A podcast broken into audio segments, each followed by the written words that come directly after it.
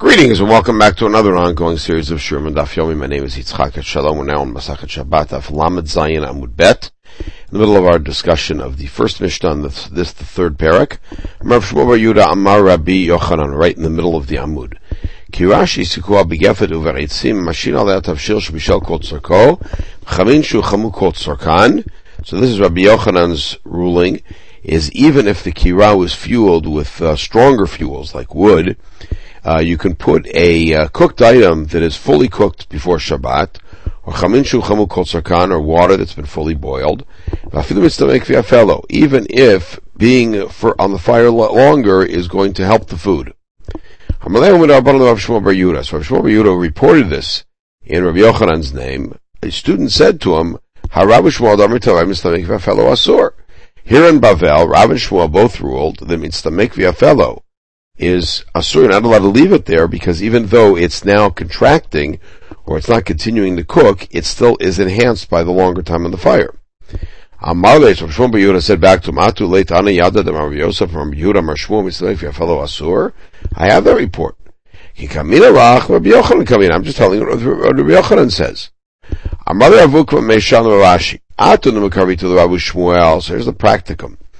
So he says to Rav Ashi, you live right near the area of Rav and Shmuel, you're in their sphere of influence, so they're not around anymore. Havidu Rav Shmuel, you have to rule like them, stringently. Anan, we on the other hand, Navid Rabbi Yochanan, we rule like Rabbi Yochanan. Amalai by Rav Yosef, Ma'u lishot. So he asked him a practical thing, are you allowed to put a fully cooked item on the fire before Shabbat if the kira is not swept out? Amalei, how Rav Yehuda Mashu Levachil. Rav Yehuda himself, who by the way reported Asur himself would leave it there and eat from it on Shabbat. Amalei Bar Mined Rabbi Yehuda. Abaye said you can't count Rabbi Yehuda. They came on Sukan who evidently he was in danger, some sort of um, uh, gastronomic danger, and therefore needed to eat fresh food, freshly cooked food. I feel Shabbat Namishari. It's unclear what that means, whether it means that you could really cook for him on Shabbat because he was in such danger, or if it means that we could put a fully cooked item on the kira on Shabbat. But in any case, you can't bring a proof from his case because of his own medical condition. It's not that Rav Yehuda ruled that way, it's just that he did that way. Leave mai.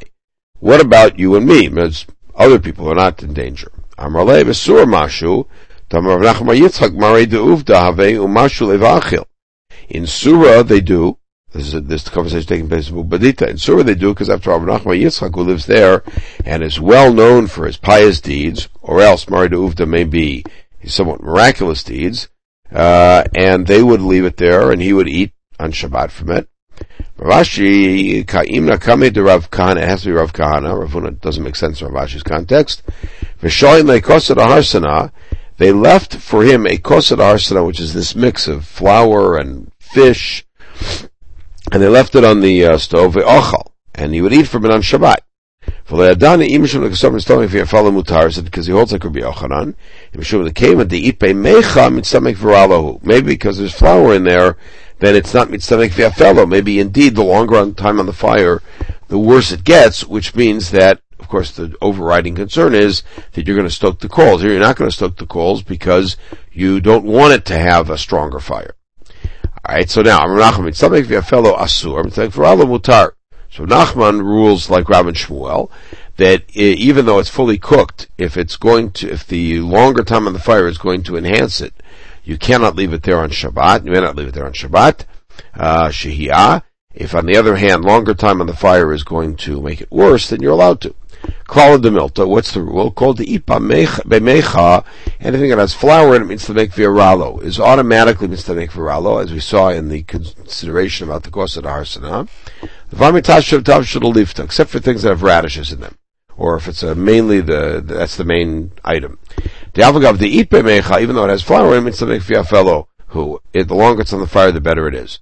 And by the way, this is only true if there's meat in there. If there's no meat in there, it means make viralahu. Then this lefet is no good um, uh, because it has the flour in it, and if it has no meat, then the longer it's on the fire, it's no good. And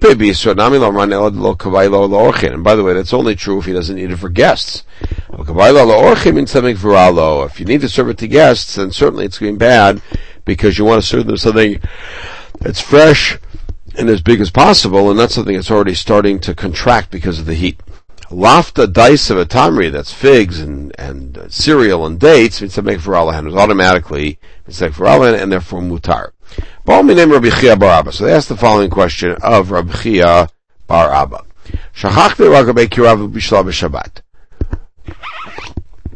This is clearly very related to the shihiyah problem.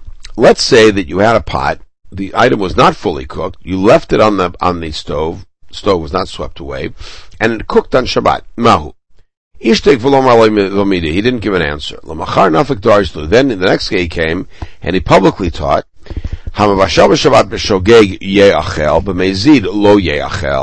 that is a Tosefta, it's also Mishnah. If you cook on Shabbat and you did not know it was Shabbat, or you did not know cooking was Aser, then that food may be eaten, but if it's Mazid, you knew, then it cannot be eaten. And then he added the two words Velo Shna. It's no different. We think it's no different means that we do not make that distinction between Shogeg and Mazid in the case of Shehiyah. My love Veloshna, what, which non-distinction are we going to make? So if Machloket Rabbah and Rav Yosef versus um, Rav Rav Yosef, Tamar Tavayu Latera, they said it's lenient. It's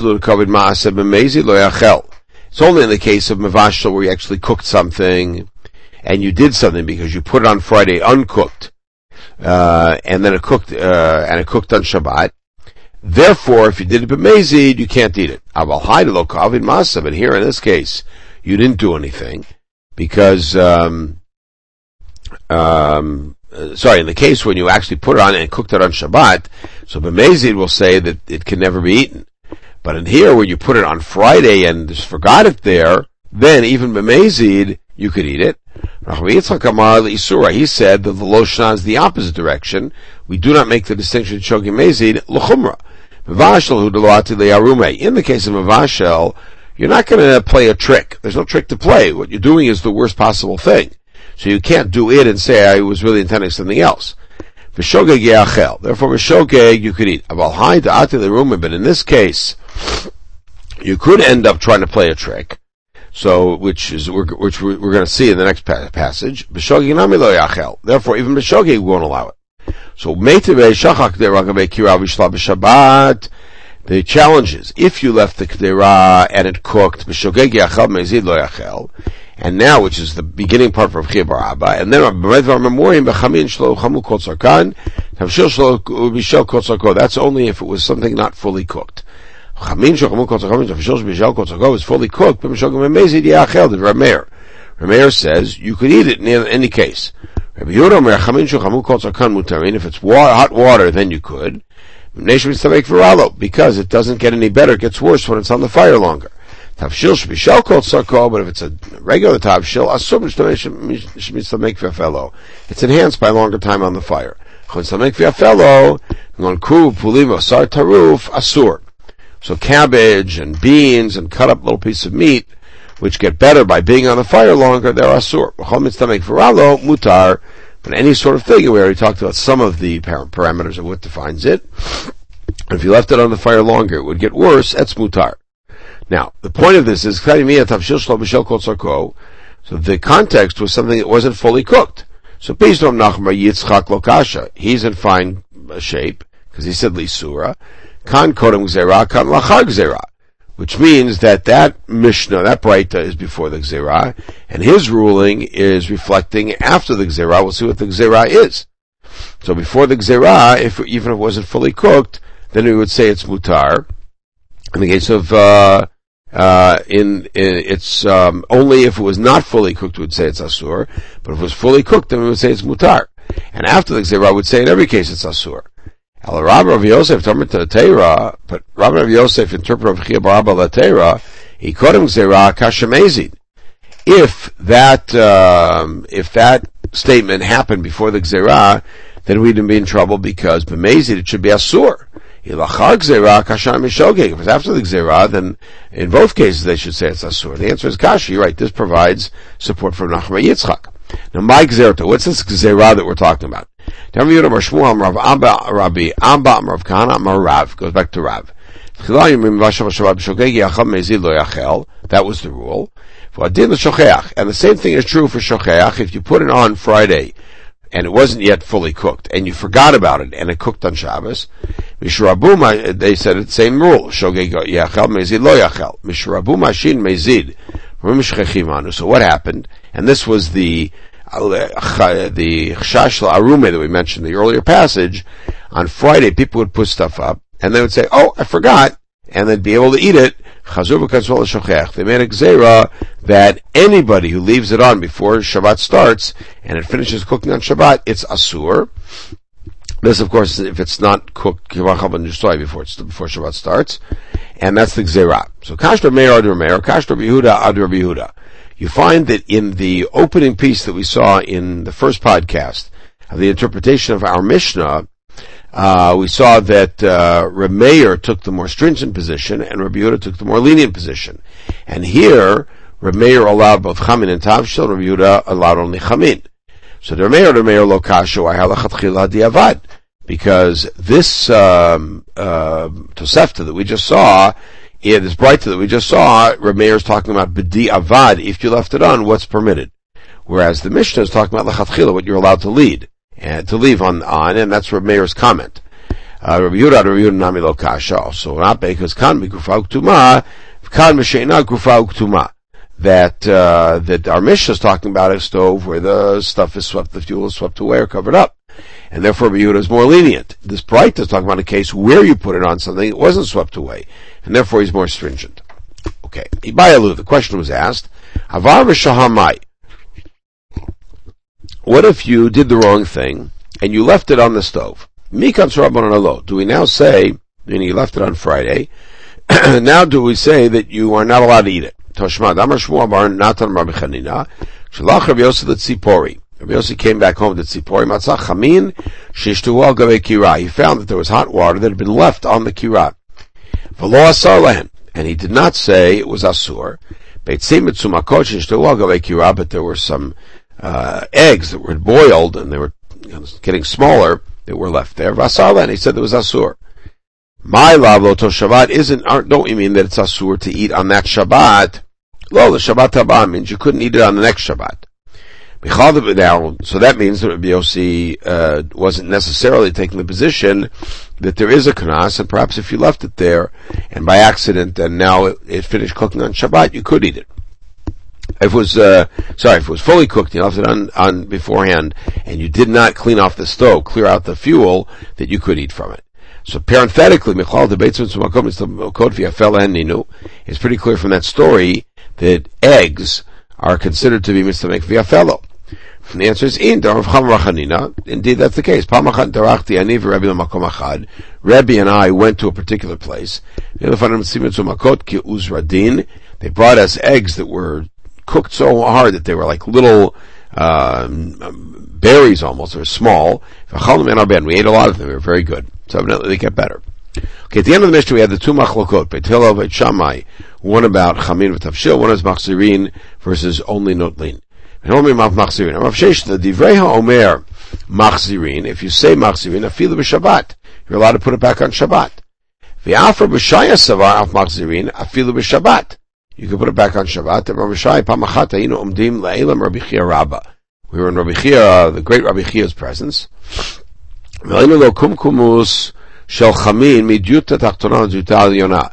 We brought him a, uh, a, um, a sort of a thermos, as it were, of hot water from the lower level. We brought it up to him on the higher level. We poured a cup of water for him, and then he put it back on the kirat. He didn't say anything to us. This, of course, was a kira that was gufa uktuma. Amr and his non his uh, silence in the face of that act indicates that that's mutar. Zrika Rabbi Amr Rabbi Tadai lo shanu elasho dan biado. Famous issue. He says this only works if you hold it in your hand, meaning if you take it off the off the kira, you hold it in your hand, you don't take it out of your hand, you can put it back. But if you put it down on the ground, asur, you can't put it back. Rabbi Rabbi Tadai the. Rabbi Tadai said was his own opinion, but Rabbi Rabbi Yochanan. What um, did Rabbi Yochanan rule? Even if you put it down, it's mutar. So now, Pligi Bar Redim of Rav Shmuel Bar Yehuda, two of uh, Rabbi Yochanan's reporters, as it were, had a disagreement as to what the halacha is. And in this case, they're both quoting Rabbi Elazar, it's Rabbi Elazar ben Padat. Chanamar Odan Biado Mutar, Agrei Karka Asur. One of them said only if you hold it in your, keep it in your hand, it's mutar. The minute you put it down, you can't put it back. Even if you put it on the ground, it's mutar. So in this first version of Abaye, Had Amar Todan Biado Mutar, when do we say it's mutar? If you still have it in your hand, that when you took it off, you intended to put it back, not that you changed your mind. Well, if you don't intend to put it back, meaning when you took it off, you didn't take, intend to put it back, even if you still have it in your hand, then change your mind, asur. So that indicates that if it's sitting on the ground, even if you intended to return it, asur because it's only mutar if you have it in your hand, and even then, only if you have intent, when you took it off, had intent to return it. There's a second version. When do we say it's asur when you put it on the ground? That's only if you didn't intend to return it, and then you changed your mind. For that tolach zir, if when you took it off the fire, you intended to return it, even if you put it on the ground, mutar. Now we'll go in the opposite direction, infer from there that if you didn't uh, put it out of your hand, you kept on you you kept it in your hand. Even if you never intended to return it, and you changed your mind now, mutar. So Rabbi Yirmiyah asked two questions about sort of the in-between stage between keeping it in your hand and putting it on the ground. Putting it on the ground, you're totally separated from. What if you hung it up?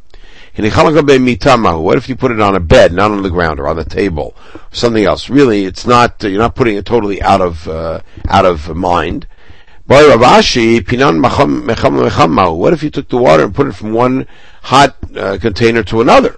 And the answer to all of these is teku. These are all middle areas between keeping it firmly in your hand and putting on the ground where it seems that you have uh, lost interest, as it were, in returning it. Okay, we'll pick it up with the next Pishta, on the next podcast. The should have a wonderful day.